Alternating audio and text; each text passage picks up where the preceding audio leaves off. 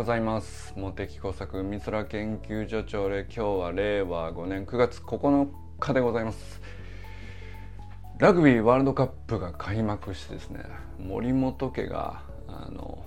いつも以上に早起きになってるらしいということ。あの昨日はねなんかあの昨日じゃないたった今なのか、えー、そ今日の早朝か、えー、ニュージーランドとフランスだっけ？なんかハイライトでちょっと見ましたけどね。あのいいね。なんかワールドカップいろんな競技のこう立て続けにどんどん見れるってなんか1年がすごく時間の密度が濃くなる感じがあって今年すごいですね。えサッカーって野球あってバスケットあってラグビーでしょ？いやまあそういう年 そういうもんなんだろうけどさ4年に一度だから重なるっていうだけでそういうもんなんでしょうけど。でまあ東京オリンピックもね1年遅れだったもんだから、まあ、ついこの間のようにも思ったりするしなんかすごいなんだろうねアスリートがさ4年かけて仕上げてきましたっていうでその各国の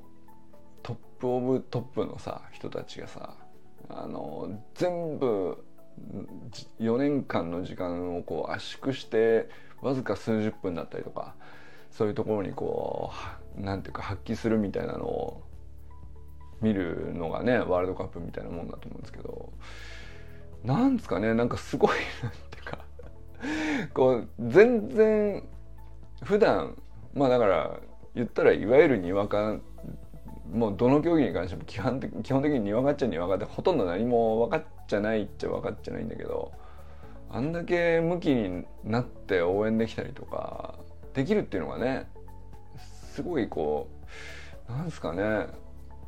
て言うんだろうやっぱり時間がすごい自分の生きてる時間も濃密になってるような感覚になるんですよね。だから今年すごいですよねワールドカップが連チャンしてあるみたいなのって。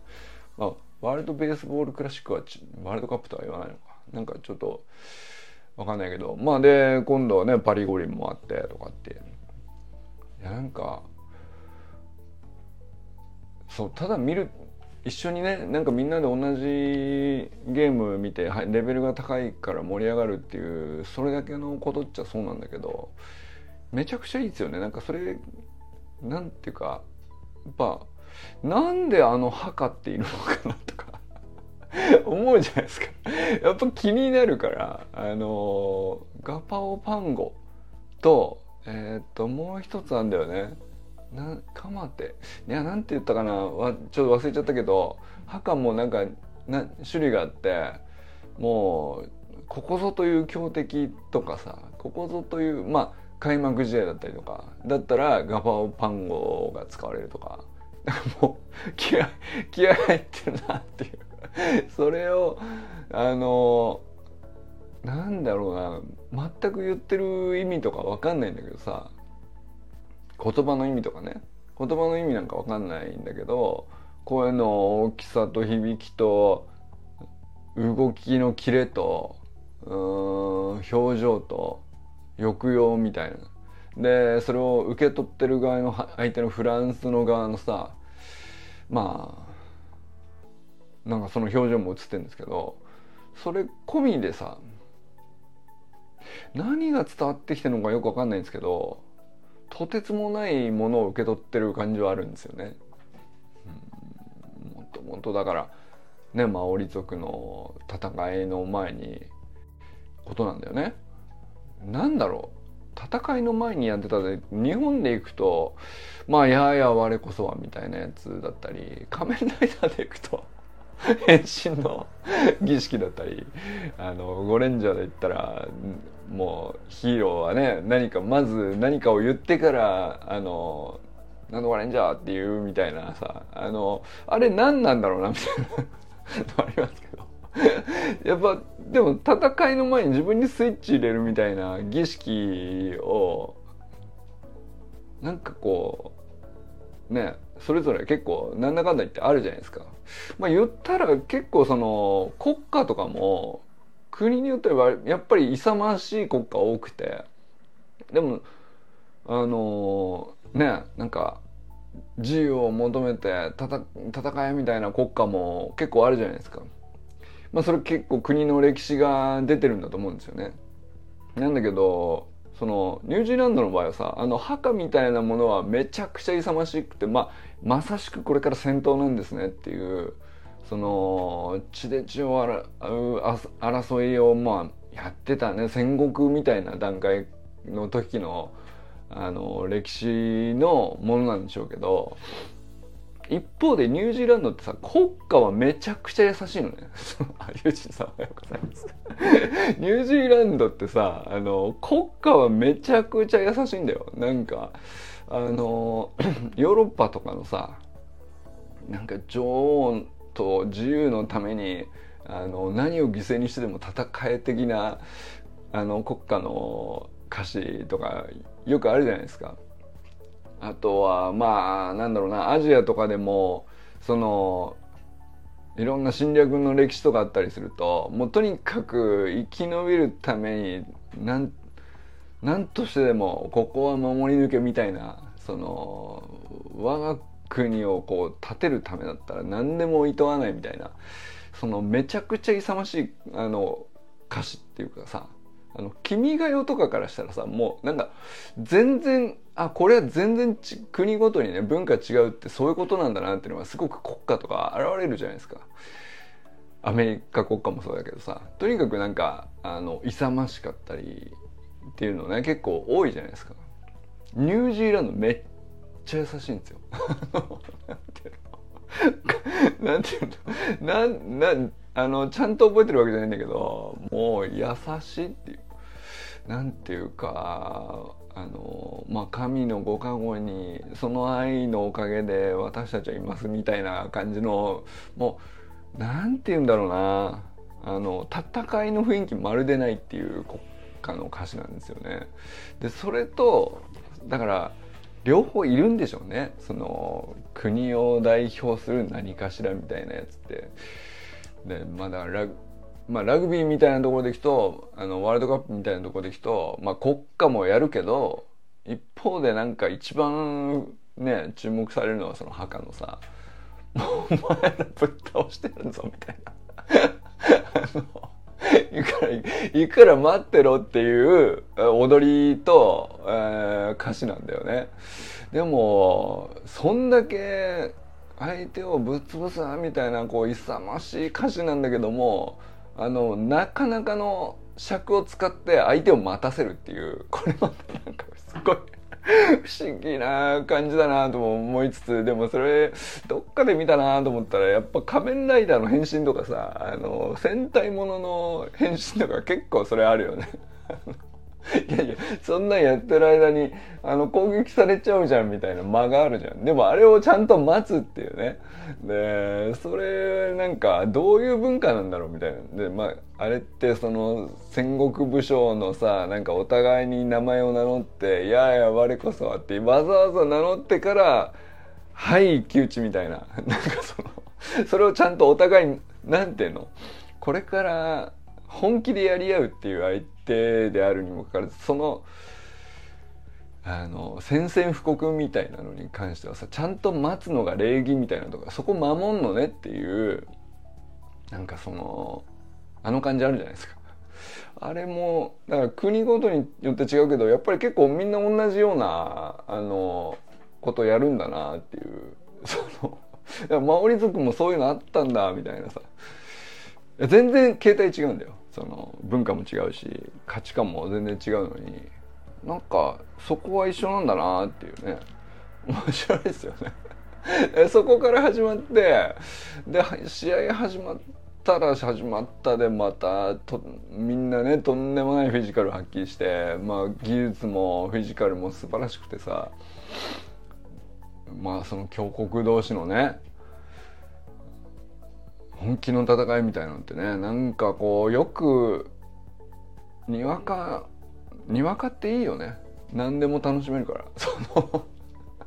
にわにわか最強だなって思ってますね。あの、まあ、ラグビーかワールドカップ開幕でね森本家があのぶち盛り上がってるということを とりあえずお祝いしておきます。おめでとうございますって感じですね。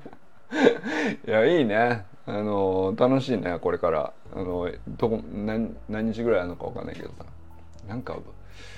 ちょうどよくバスケが終わっ片付いたところでうまいこと始まってくれるのもちょうどねあの、まあ、考えてやってるんでしょうけど。なんかずっと楽しいね。はい。だからそうなんかみんなそれぞれその俺ちょっとこれは詳しいんだよねっていううんちくもそれなりにこうサロンネタとしては面白いかもしれないですよね。あとは結構サッカーワールドカップの時に盛り上がったのはあの結構その例えばあのドイツ代表のリューリガー選手のスプリントテクニックがえぐいみたいな話で結構盛り上がったりしたんですけどああいうなんかプロスポーツ選手のほんの一瞬のあこれスプリントだっていう瞬間を捉えてねあのそこだけ切り出してあのなぜこの瞬間にだけスプリントテクニックを使ったのかそれを意識しているのかしていないかのみたいなさ。まあ本当答えないし聞きあの答え合わせしようがないんだけどそれを考察するだけでも結構それ考察するだけでも結構面白いかもしれないですね。なんかねあのバスケットね意外とないんですよね。あのスプリントテクニックが、まあ、コートが狭くてで腰が高くなるとですねボドリブルしてるボールが取られちゃうっていうリスクが高すぎてですね多分ですけど。だからあのおそらくスプリントのメニューであのあこれはそうだなって思えるのは僕はもう唯一レイアップシュートっていうねあの12でポンでこうもうリングにボールを置いてくるぐらいのあのシュートがあるんですけど走り込んでシュートするやつですね。止まってジャンプしてシュートじゃなくてあのまあバスケット3歩歩いたらトラベリングっていうあのペナルティーになっちゃうんで12の2歩目でジャンプ飛び上がってリングまでふわっと置いてくるようなシュートの仕方があるんだけどあのレイアップシュートがスプリントテクニックスプリントテクニックっていうのかどうかわかんないけどまあいわゆるあのスプリントのメニューでオンラインスクールのメニューでいくと40何週だったと思うんですけど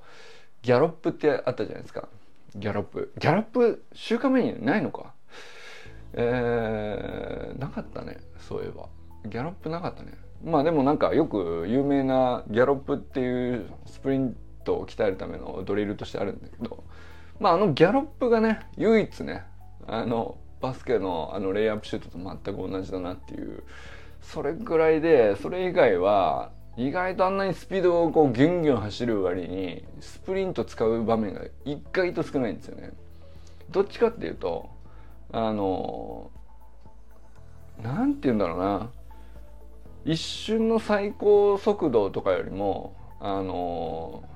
どのタイミングで動き出してゆっくりから早くにこうスピードをコントロールするとかっていう技術の方がやっぱ大事なんですね。どうやらね。あ川木さんおはようございます。そうだから結構球技系スポーツであのやっぱり野球はねもうスプリントっていう場面があおはようございます。ありがとうございます。スプリントっていう場面がすっごい分かりやすいんですけどあのぜひね山本健太さんのねあの息子さんがあの少年野球で MVP を取られたっていうのを僕あの健太さんのねあの投稿のシェアをしてるんですけどそのコメント欄のところにあの息子さんがあの打ったシーンじゃなくて打った後に一塁に走り抜けるあの部分を共有してるんですよ。でそれぜひ見ていただきたいんですけどだからあれまっすぐさ打った後まっすぐゴールにめがけて走なんていうか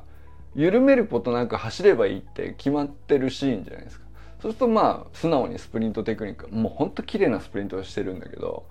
小学校4年生ですか彼はね。あのー、だからまあさすが健太さんの息子っていう。あのほんと綺麗なテクニックで走ってるんだけどであれ野球はねすごくスプリントが活かしやすい球技のうちの一つだなと思うんですけど一方でサッカーとかさバスケもそうだしラグビーもそうだと思うんですけどそのスプリントできた方がいいんだよ。だけど生かす場面ってすごい一瞬だったりなんだったらスプリント以外の時間がものすごく長くてストップゴーのそのスピードコントロールの技術っていうかそっちが試合の大半を占めていたりするじゃないですか。だからね何ていうのこうスプリントを学ぶ意味付けっていうのかそれをこう自分で結構ねちゃんと考えないとあのただ速く走ってスプリントを手に入れてあのサッカーやってる人でよく聞いたのはですねあの速くなったもんだからガンガンこう走り込んであの前に出てボールもらってみたいなことをやってたらあの一気に疲れてですね後半使い物にならなかったっていう話がよく聞かれたんですけど あのだからスプリントねあの劇薬なのよみたいな言い方よくしてましたけどね。あの僕を橋の学校のオンラインスクールに入って一番最初に入った頃に一緒に走ってた益子さんっていうね社会人で、まあ、相当なレベルでサッカーされてた方でで足も 50m11 50メ100メートルか100メートル11秒台みたいなとんでもなく速く速い人がいてなんだったら10秒台その球技をやってる人で10秒台出せたらとんでもないレベルがね。もう全員をぶち抜けるっていうあのスピードを目指してた人がいてもう本気でやってたんだけどで もその人の話を聞いたらいやあの基本的にどんな相手が来てもプロ相手ですらも基本ぶち抜ける自信はあるとただあのそれを使ってしまうと1回でも使ってしまうとあのもうその試合完全に使い物にならないぐらい消耗してしまうので 抑えざるを得ないみたいな。いやこれ確かに問題やなと思いました、ね、だから僕サッカーよくわからないからさあの本当にどの場面でだったら使いどころなのかみたいなのってそれはサッカーにはサッカーのねすごい奥深さあるだろうなってその時思ったんですけど。でそのねワールドカップでその後もあのすごい話題になったリュディガードイツ代表のリュディガー選手のあの超絶スプリントテクニックをねあのあれはその本田圭佑選手があの解説でさリュディガーちょっとバカにしてたなみたいな言い方をしてすごいこうざわついたっていうことあったじゃないですか。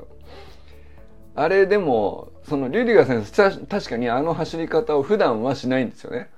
普段のこうディフェンス、まあ、センターバックのディフェンスにおいてさあの走り方をなんだ90分間のうちでほとんどしてないんですよ。でも本当にまああの場面ねその浅野選手が切り込んでもうあと一歩でゴール割られるぐらいのところまで走り込まれそうだったっていう超絶大ピンチとあのリュディガー選手があの認識した時だけあの走り方をするんですよ逆に。だからあのそれを逆に捉えてなんか浅野選手をバカにした走り方みたいな感じですごいなんかあの曲がった解釈で大炎上してたことがあったんですけど それをねなんかあのまあそのなんていうかそういうふうに捉えられるっていう時点でこうなんていうかまあ日本ではスプリントが広まってないっていう証拠でもあったし逆に言うとヨーロッパのプレミアリーグではなんかそのまあリューディガリューディガー選手ってあの普通はさ一番足の速い選手ってフォワードであのトなんていうの？フォワードでどういう選手が歴代速いみたいなランク付けがこう結構データ化されて出てるんですけどなぜかセンターバックで最もプレミアリーグで速い選手が出てきちゃってなんでなんてななったようなあの、まあ、そういう人なんですけどだから単純にただのフィジカルで速いみたいな話じゃなくて確実にテクニックを学んでそのテクニックに従って陸上選手に限りなく近いサッカー選手としてまあ走りを追求している選手であることはもう間違いないんですよね。だからまああのリュディガー選手自体が自分であんまりこう解説してたりこう多くを語ってないのであの誤解は誤解のままであんまりその真実は闇の中みたいな感じであのまあ、あんまり決着してないんだけど、まあ、僕の中ではそのさ僕の中ではねあくまでね あのあいや清水さん そんなもう絶対こっちだろっていうねなんていうかまあただのうんちくですよ。あの言ったらあのサッカー大して詳しくないにわかファンでさあのワールドカップの時ぐらいしか大して見てない人のうんちくでしかないんだけどいやでも実際ビデオからねあのここからここまでをたたった3歩で行ってるところ浅野選手は5歩で行ってるみたいなでその歩数の違いっていうのは、まあ、ストライドの違いってことなんだけどまあでそれで、えー、時速何キロ出ているのかっていうのを割りであの動画から切り抜いて割り出して浅野選手は29キロでまあとんでもなく速いと。とんでもなく速いんだけど リュディガー選手はそれを あのさらに上回る32キロ出してると時速みたいなことを本当にちゃんと割り出したりとか 向きになってやってましたからねいやだけど本当にあの一瞬だけであの逆に言うとリュディガー選手はあのあの大ピンチを防ぐために必殺技を一回使ったんだけどその後動き止まっちゃってんだよね。それぐらい消耗する話なんだよスプリントテクニックってさ本気で使っちゃったら。でその後動きが止まっちゃったもんだから2回目のアタックで浅野選手に切り込まれて決められちゃってるっていう逆のドイツ代表の立場から見るとね。それぐらいなんかサッカーにとってスプリントテクニックを持ち込むってあのなかなかの代償を伴うしあのそれ以外のストップゴーのさあのまあ前後左右両方にあのストップゴーがかかってドリブルもあるからね、まあ、めちゃくちゃそのどこでどう使うべきなのかとかって難しいんだけど。いやだからなんかそれはさそれでこうやってる人が考えなきゃいけなくてそこが面白いとこでもあると思うんですけどね。なんかだからそれねラグビーも絶対あると思うんだよね。でラグビーはまだね全然そのなんだったら一人の選手この人速いなとかこの人がこの瞬間スプリントしてたなみたいなのをあんまりあの焦点定めて見てないからいまいちねあの本当はうんちく言いたいんだけど。あのまあだから内輪にしか通用しないようなあの研究してる風なあのちょっとしたうんちくをあの本当はどっかで言いたいんだけどねだからせっかくワールドカップみたいな世界最高峰みたいなことで言ったらさそういうこと言いたくなるじゃん。なんかあれなんでなんですかねなんかさとても自分で及びつかないようなところでなんだけどなんか関わりたくなっちゃうんでしょうね。あのあの瞬間こう言ってればこの選手がこうできたんじゃないかみたいなことを、ね、自分ができないようなこともああ欲しいみたいなこと言ってさあの監督みんな監督目線コーチ目線、えー、やっぱりここを鍛えておけばこっちの選手の方がやっぱりあそこが強いからねみたいなことをみんな言いたがるっていうさあの話になんか乗りたくなっちゃうのなんでなんですかね。自分自分もその土俵に登れてる感を味わいたいんですかね。そ,、まあ、それも含めてのエンターテインメントなのかもしれないけど。うん。まあだからあのうんちく言うのが正しい楽しみ方なんだとしたらですねちょっと あの次はワールドカップラグビーですね。ラグビーであのみんなでにわかファンになってですねあのオールブラックスのメンバーの誰々のあのトライの前半のねあのあの動きがすごいんじゃないか説をこう 全部怪しいのまで含めてあの共有していくっていうのは面白いかもしれないですね。あの発信はこのスプリントテクニック研究みたいなまあここはねある種モテザクオンラインサロンの起源を話しておくと一応ねあのケントさんのお手伝いから始まってるんですよ。あの橋の学校のオンラインスクールの運営をやってる山本健太の、えー、まあサポートをするために、えー、なんていうの実際僕もあのオンラインサロンをこう運営してみていろいろああだこうだと気づくところがあるだろうからそのような実践を通じて同じ目線で手伝いこととか相談を受けれることがあるんじゃないかなっていうので始まっているんだけどそれでいくとまあだから橋の学校の放課後放課後運動みたいな状態になって始まってるんだけどだからあらゆるスポーツでスプリントテクニックがなんか気になるんですよね。だからそのうんちくをこう未完成な変なあの味方の甘い段階のうんちくをどんどんシェアできるようになったらちょっと結構面白いんじゃないかなと思ってて。あのなんだったらさあのラグビーってトライの瞬間さダイビングで飛び込むじゃないですか。あれ俺すっごい憧れるんですよ。まあ勇気出なくてあのなんていうの地面に直接胸から飛び込むみたいなのできないのよ。俺なんかその野球でもさヘッドスライディングとかダイビングキャッチとかできたらいいなと思うんだけどもう怖くてできないんだよ。だけどその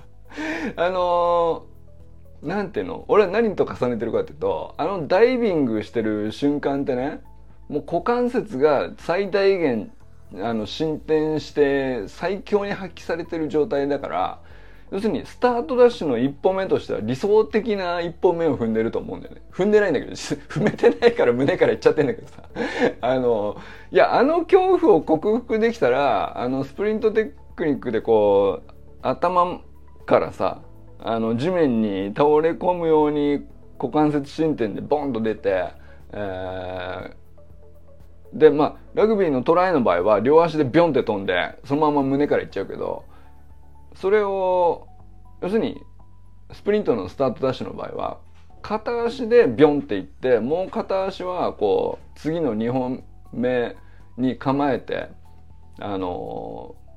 最短軌道で前に送っておくみたいなことじゃないですか。結局やってる動作としてはね分解していくと結構重なる部分があるんだけどあのトライの時ほど股関節進展を最大最強に発揮している瞬間でないと思うんだよね。でもあれレベルでスプリントのスタートダッシュでも発揮できたらあのどれほど最強のスタートダッシュをかませるのだろうかとかちょっと妄想しませんか？なんか。思ったりしません？なんかいやできないんだよこれねあのスタートダッシュの時に頭からあの頭を下げてさあの地面にもう何だったら頭から突っ込むぐらいの勢いであの前傾をかけてで股関節進展を最大にかけてあのでもそのもう脳を守りたいっていう恐怖でさもうすぐ上半身が上がっちゃうんですよね。で前傾をかけてスタートダッシュするっていうのがさすぐ体が起き上がっちゃって加速がかからないっていうのがスタートダッシュで一番難しい部分だと思うんですけどあれね だからあの恐怖心を払拭するにはラグビーのトライの練習をしておけばいい。例えばねあの砂浜とか あのマットとかの上でラグビーのトライごっこみたいなのをみんなで遊びでやったら意外とスタートダッシュのちゃんと前傾姿勢をこう姿勢低くして30メートルまで引っ張るみたいなあの技術って本当に難しいんだけどあのそのほとんどはね僕はね恐怖心だと思うんですよね。あの体を起こしてしまうっていうのは頭を守るためにもう前傾かかっててもし万が一次に送り出した前足がさあの浮き足がねあの次の設置に間に合わなかったらずっこけるわけなんであの激しくずっこけることになるんですよね。で この恐怖に勝てないからみんな俺は上半身が起き上がるんだと思うしあのオーバーストライドになると思ってるんですよ僕は。これ俺説ね。あの勝手な俺仮説ですよ。あの全然研究とかも何もしてないです。あのまあ俺の実際の感覚としては自分がなんでそのまあスタートダッシュでこうあるべきっていうお手本は分かっててこうなりたいと思っててそれを繰り返し繰り返しやっても何回やってもこう上半身が起きちゃうっていうあの原因をこう結構こだわってるんだけど長らく。結局。恐怖心なんだよね。で自分のフィジカルに対するああの信頼がないんだろうと思うんだよね。まあだからあの、まあ、股関節進展思いっきりすればいいじゃんって言うけどしたところで次のあの浮き足をオーバーストライドにせずにギリギリの重心の真下に設置させるみたいなことをできるような引き付けと振り下ろしのフィジカルを正確に行えるっていう自信がないんだと思う。だからそれがこう結局恐怖心のあいやあ清水さんありがとうございます。今なら校長先生の朝礼も面白いと感じるかもだねいや大人になって聞いたら意外と面白い話してたのかもしれないですね。いやそうだわ確かに。これだから大人がさ大人に喋ってるからさあの母さんもねちゃんと受け取ってくださってますけどでなんだったらね橋の学校のオンラインスクールのスプリントドリルの話とかさ共通項があるじゃないですか。でまあだからこここで話してるのってまあ普段の付き合いもあるっていうのもあるし普段こうお互い記事を投稿してコメント欄でやり取りしてるっていう関係性もあるしまあ、興味関心基本近いですよねっていう、まあ、あるいはその研究何々の研究をするっていう。でそれを共有するっていう目的の一致があって。まあそれで喋って聞いてみたいなことをやってるからまだ聞けるんでしょうけど。あその恐怖の仮説僕も合ってる気がする。あそうですか。本当ですか。そうそう。なんか恐怖心とかねなかなかデータにできないんで難しいですよね。そう。だからなんかそのそこが一致してる人同士ってさそんなに話うまくなくてもそんなにまとまってなくてもまあ聞けるんですよね。雑談とかですしょうもないなっていう話もまあ聞けるんだよ意外とね。ただやっぱりその当時よそういえばなんですけど校長先生の話なんで俺聞けなかったのかなとか、あの完全に上の空でつまんねえなって思っちゃってたのかなっていうと多分校長先生が僕からこう遠い存在だったんでしょうね。もっとあの校長室でね普段過ごしてて校長先生とこう普段なんか囲碁将棋とかやってる中とかだったら全然話違ってたと思うんだよ。そのだからそのいや校長先生がワンチャンね自分のじいちゃんだったらあのー、あじいちゃんまた何か言ってるなと思いつつなんかじいちゃんのことは好きだからあのー、じいちゃんが何喋ってるかよくわからないけどとりあえず聞いとこってなってたかもしれないじゃないですか。そういうことだよね多分ね。だから話が校長先生もっと面白い話してよっていうのが方向性として一つですね。短くしてよってのも一つですね。短くしてよ。もっと面白くしてよ。なんだったらフリーとツッコミでオチがあってほしいですみたいなさ、まあ、それはあるかもしれないけど。もう一方ではその月曜日の朝にあの5分話すんだったら5分話すでいいからその5分を話して相手が聞くっていうだけの関係性を月曜日以外のところでどれぐらい作ってたかっていう問題が多分あったんでしょうね。えー、ちなみにかみさんは朝礼で高確率で倒れるタイプ。で すあー立って聞かなきゃいけないのか。確かに。あーそういう問題もあるよね。いやだからもう5分でも辛いよね。でも10分とか話したよね。いやなんだったらもっと話したんじゃないかな。いやまあ30分話してる俺が言うのもなんですけど。俺の朝礼は 別に立ってても座ってても聞いても聞かなくてもどうでもいいっていう前提なんであの勝手に長く喋ってますけど。なるほど。いや面白いですね。意外に今日面白い話になってきてますね。えー、ボクサーが目をつぶらないのと同じで慣れなんですかね。あーそうなんだ。まあ確かにパンチが来たら恐怖感があって目をつぶってしまうのか。確かに。つぶっちゃう感じなのね。でもつぶったら食らっちゃうよね。あれってなんでそのでも目を見開いてパンチを受けるっていうよりは目をつぶって受ける方を選ぶってことなんですかね。目を開いてればワンワンチャンこう見極めてよく避けるっていう動作にあのつながるかもしれないんだけどその避けるっていう動作を反射的に行えるだけのフィジカルとして自分を信頼してないとつぶってなかったことにするっていう方を選ぶってことなんですかね。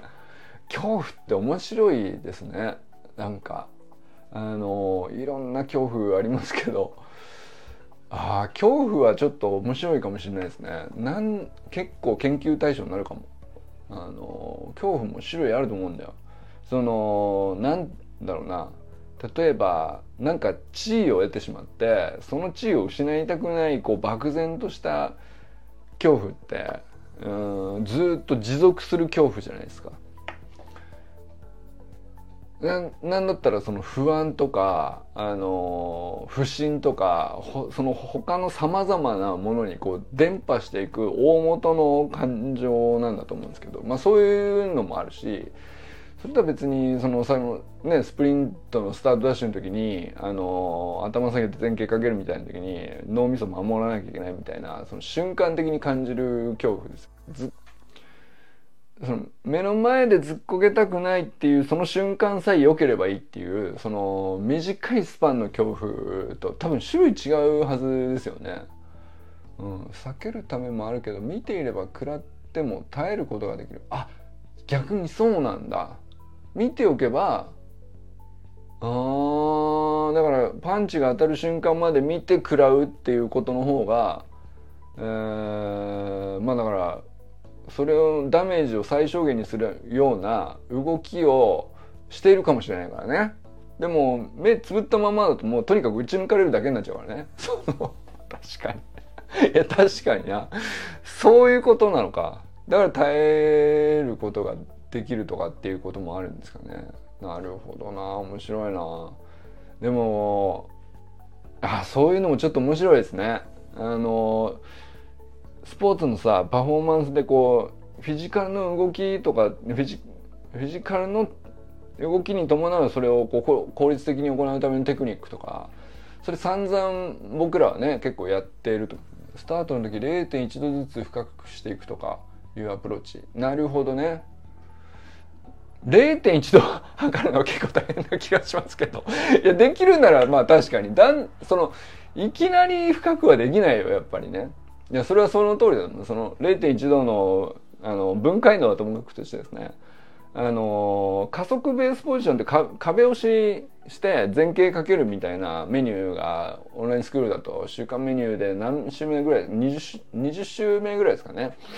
あの辺で加速ベースポジションとかあの壁をして壁に手ついて突っかかって前傾をまああの仮想的に作り出してその前傾の角度をやってみたら分かると思うんですけど、まあ、最初45度とか浅い角度から始めてでも直立より45度ちょっと倒すだけであのベースポジションに足を引き上げるっていうのはめっちゃ辛くなるんですよ。だからその初めてやる時45度でも辛いはずなんですよね。ですぐにその片足でもう片足で地面に足突っ張ってて浮き足をベースポジションまで上げるっていう時にあの突っ張ってる方の足の膝がすぐ緩んじゃうんですよね。だからそれが耐えられてないってことはそれ以上前傾かけてもあの腰が曲がるだけなんで、まあ、要するに体幹が足りてないし膝で突っ張る力もないしあの足首を固める力もないってなったらあのそもそも前傾をかけるっていうフィジカルの前提が整ってないってことになっちゃうから。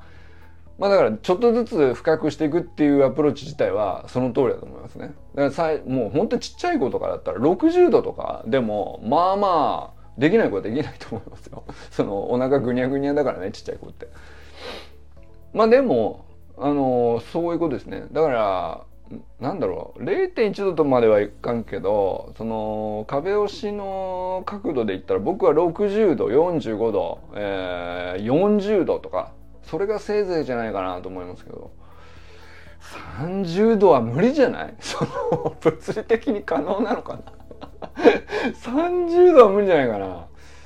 まあ40度ぐらいまでじゃないですかね。言っても深くするとしてもね、うん、でそれで例えばただ壁を押して突っ張るだけでも40度だったら相当辛いと思うんですけどあのそれでなおかつ、うん片足ずつ右左ってベースポジションをあの空中でスイッチで入れ替えるみたいなことをやろうとするともう一回やっただけでその入れ替えて次の瞬間空中で入れ替えて地面つくじゃないですか。そのついた瞬間に膝を緩めて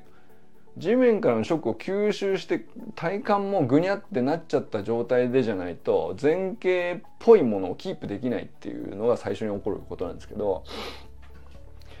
なんでねあれ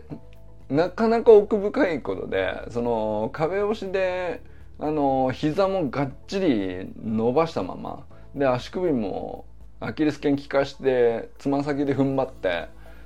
まあ要するに軸足の方ね。軸足をもうまっすぐに保ったまま体幹もきっちり固めて腰が折れ曲がらないようにして体まっすぐ。をキープしながらベースポジションの位置をこう入れ替えるっていうのがメニューであるじゃないですか。20週から25週ぐらいのメニューだったと思うんですけどあれ突き詰めてたら分かると思うんですけど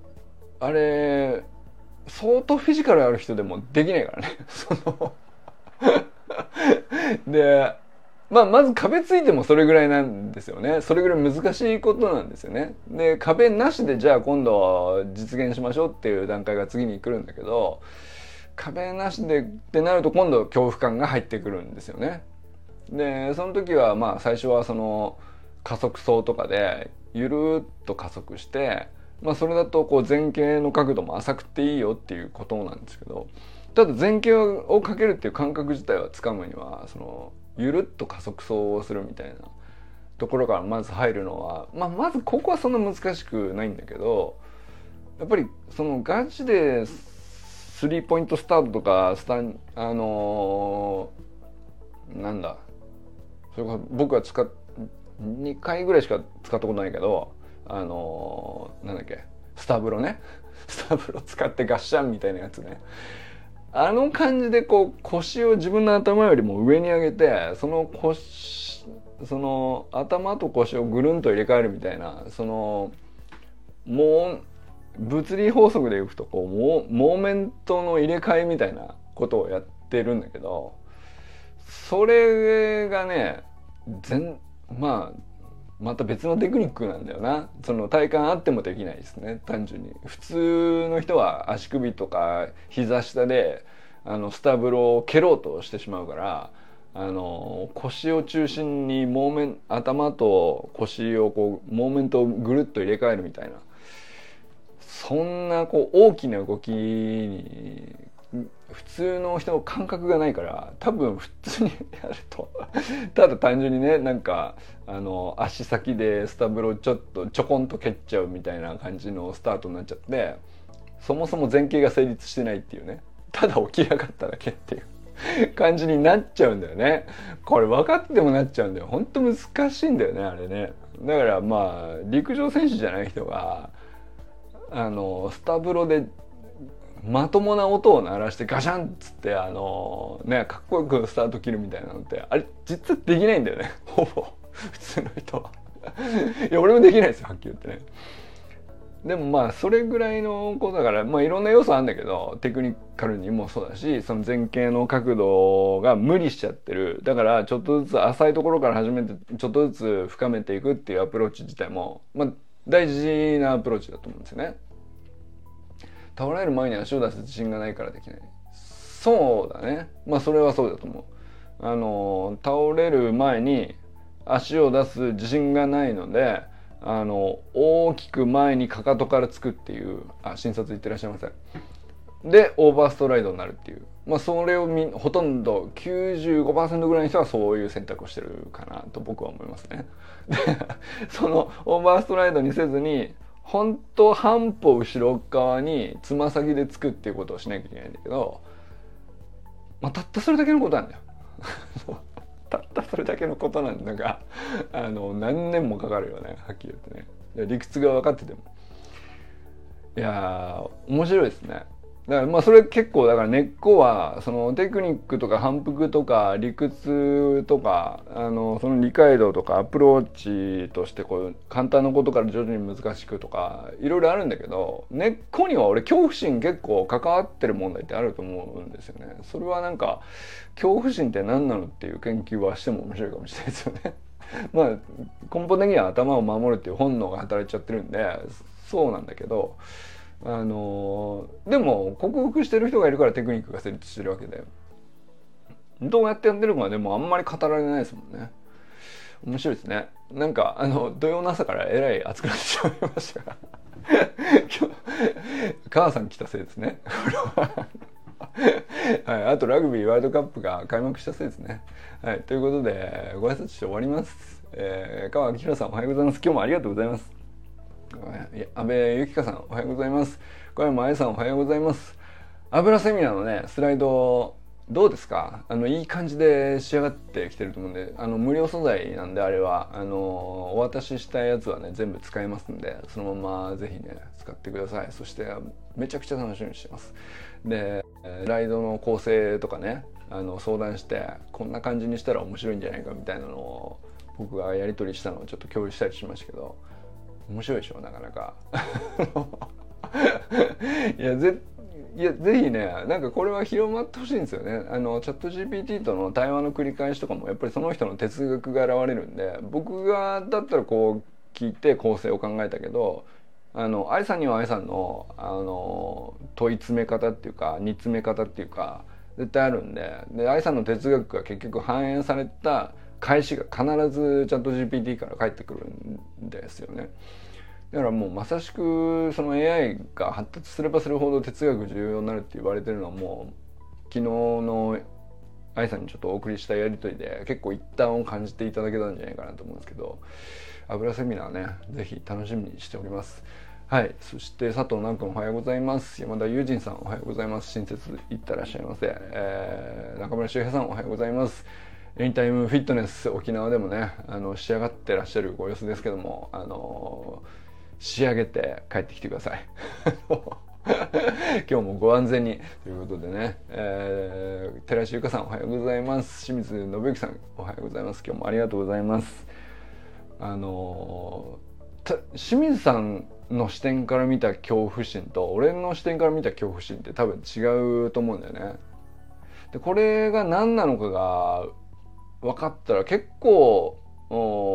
面白いなんていうの取っかかりになるような気もしますね。なんかこれひょっとしたらひょっとするなっていう。なんか俺新しい大きいテーマを見つけたかもしれないっていう。今日もねコメント頂いてありがとうございます。そうかボクシングはね目つぶっちゃうっていうのはなんかすごく象徴的にわかる気がしますね。素人まあ僕が今日始めたってなったらなんか暗いそうになったらつぶる感覚わかるもんね。そりゃそうだよね。なんかなんだっけあの恐怖に直面したら、えー、逃走か逃走かみたいなああるじゃないですか。逃げ出すか戦うかで完全に硬直して動けなくなるかどっちかだみたいなね。目つぶっちゃったのは動けなくなっちゃう方なんですけど。なんかそれ解きほぐしたらそれなりに既存のよくある知識でそれなりにねなんか理解が整理できたら面白いかもしれないですよね。えー、山本健太さんおはようございます。MVP 獲得をおめでとうございます。息子さんのねもう小学校4年生ってすげえ仕上がってんだけど。あの中野祐介さんってねオンラインスクール生のお父さんなんだけど。まあ一斗くんのお父さんなんだけど、まあ、そこ僕がシェアしたコメント欄であのやり取り盛り上がっててなぜか健太さんの投稿を俺シェアしただけなんだけどユうスケさんがなぜかねその俺がシェアした方でコメントしてきたもんだから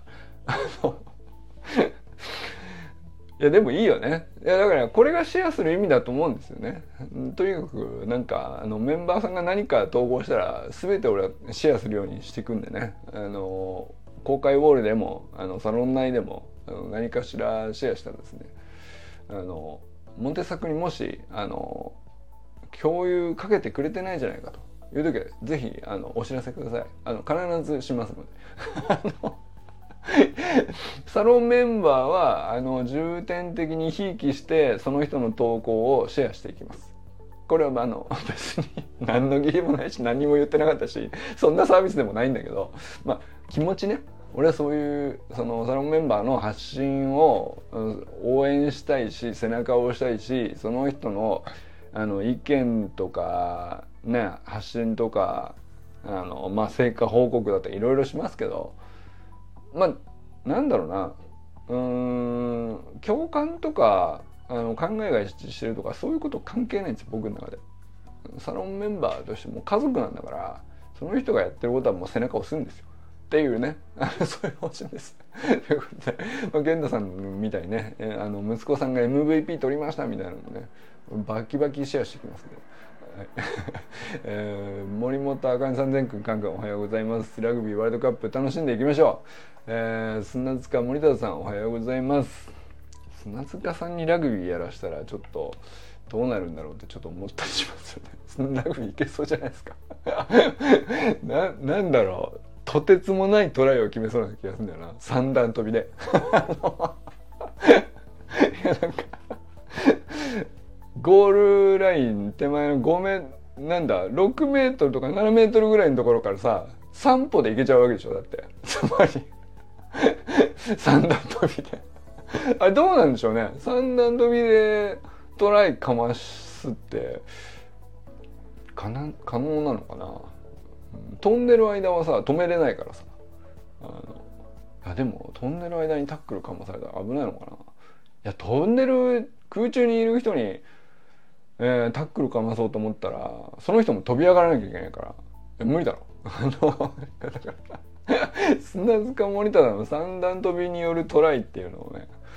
ラグビーでちょっとやったらどうなるんだ検証してみたいですけどね。ちょっとねどうでもいいか。はい、ということで今日も皆さんどなたと笑いますでしょうか？今日も良き一日をお過ごしください。川田明宏さんありがとうございます。清水信之さんありがとうございます。友人さんもありがとうございます。じゃあね。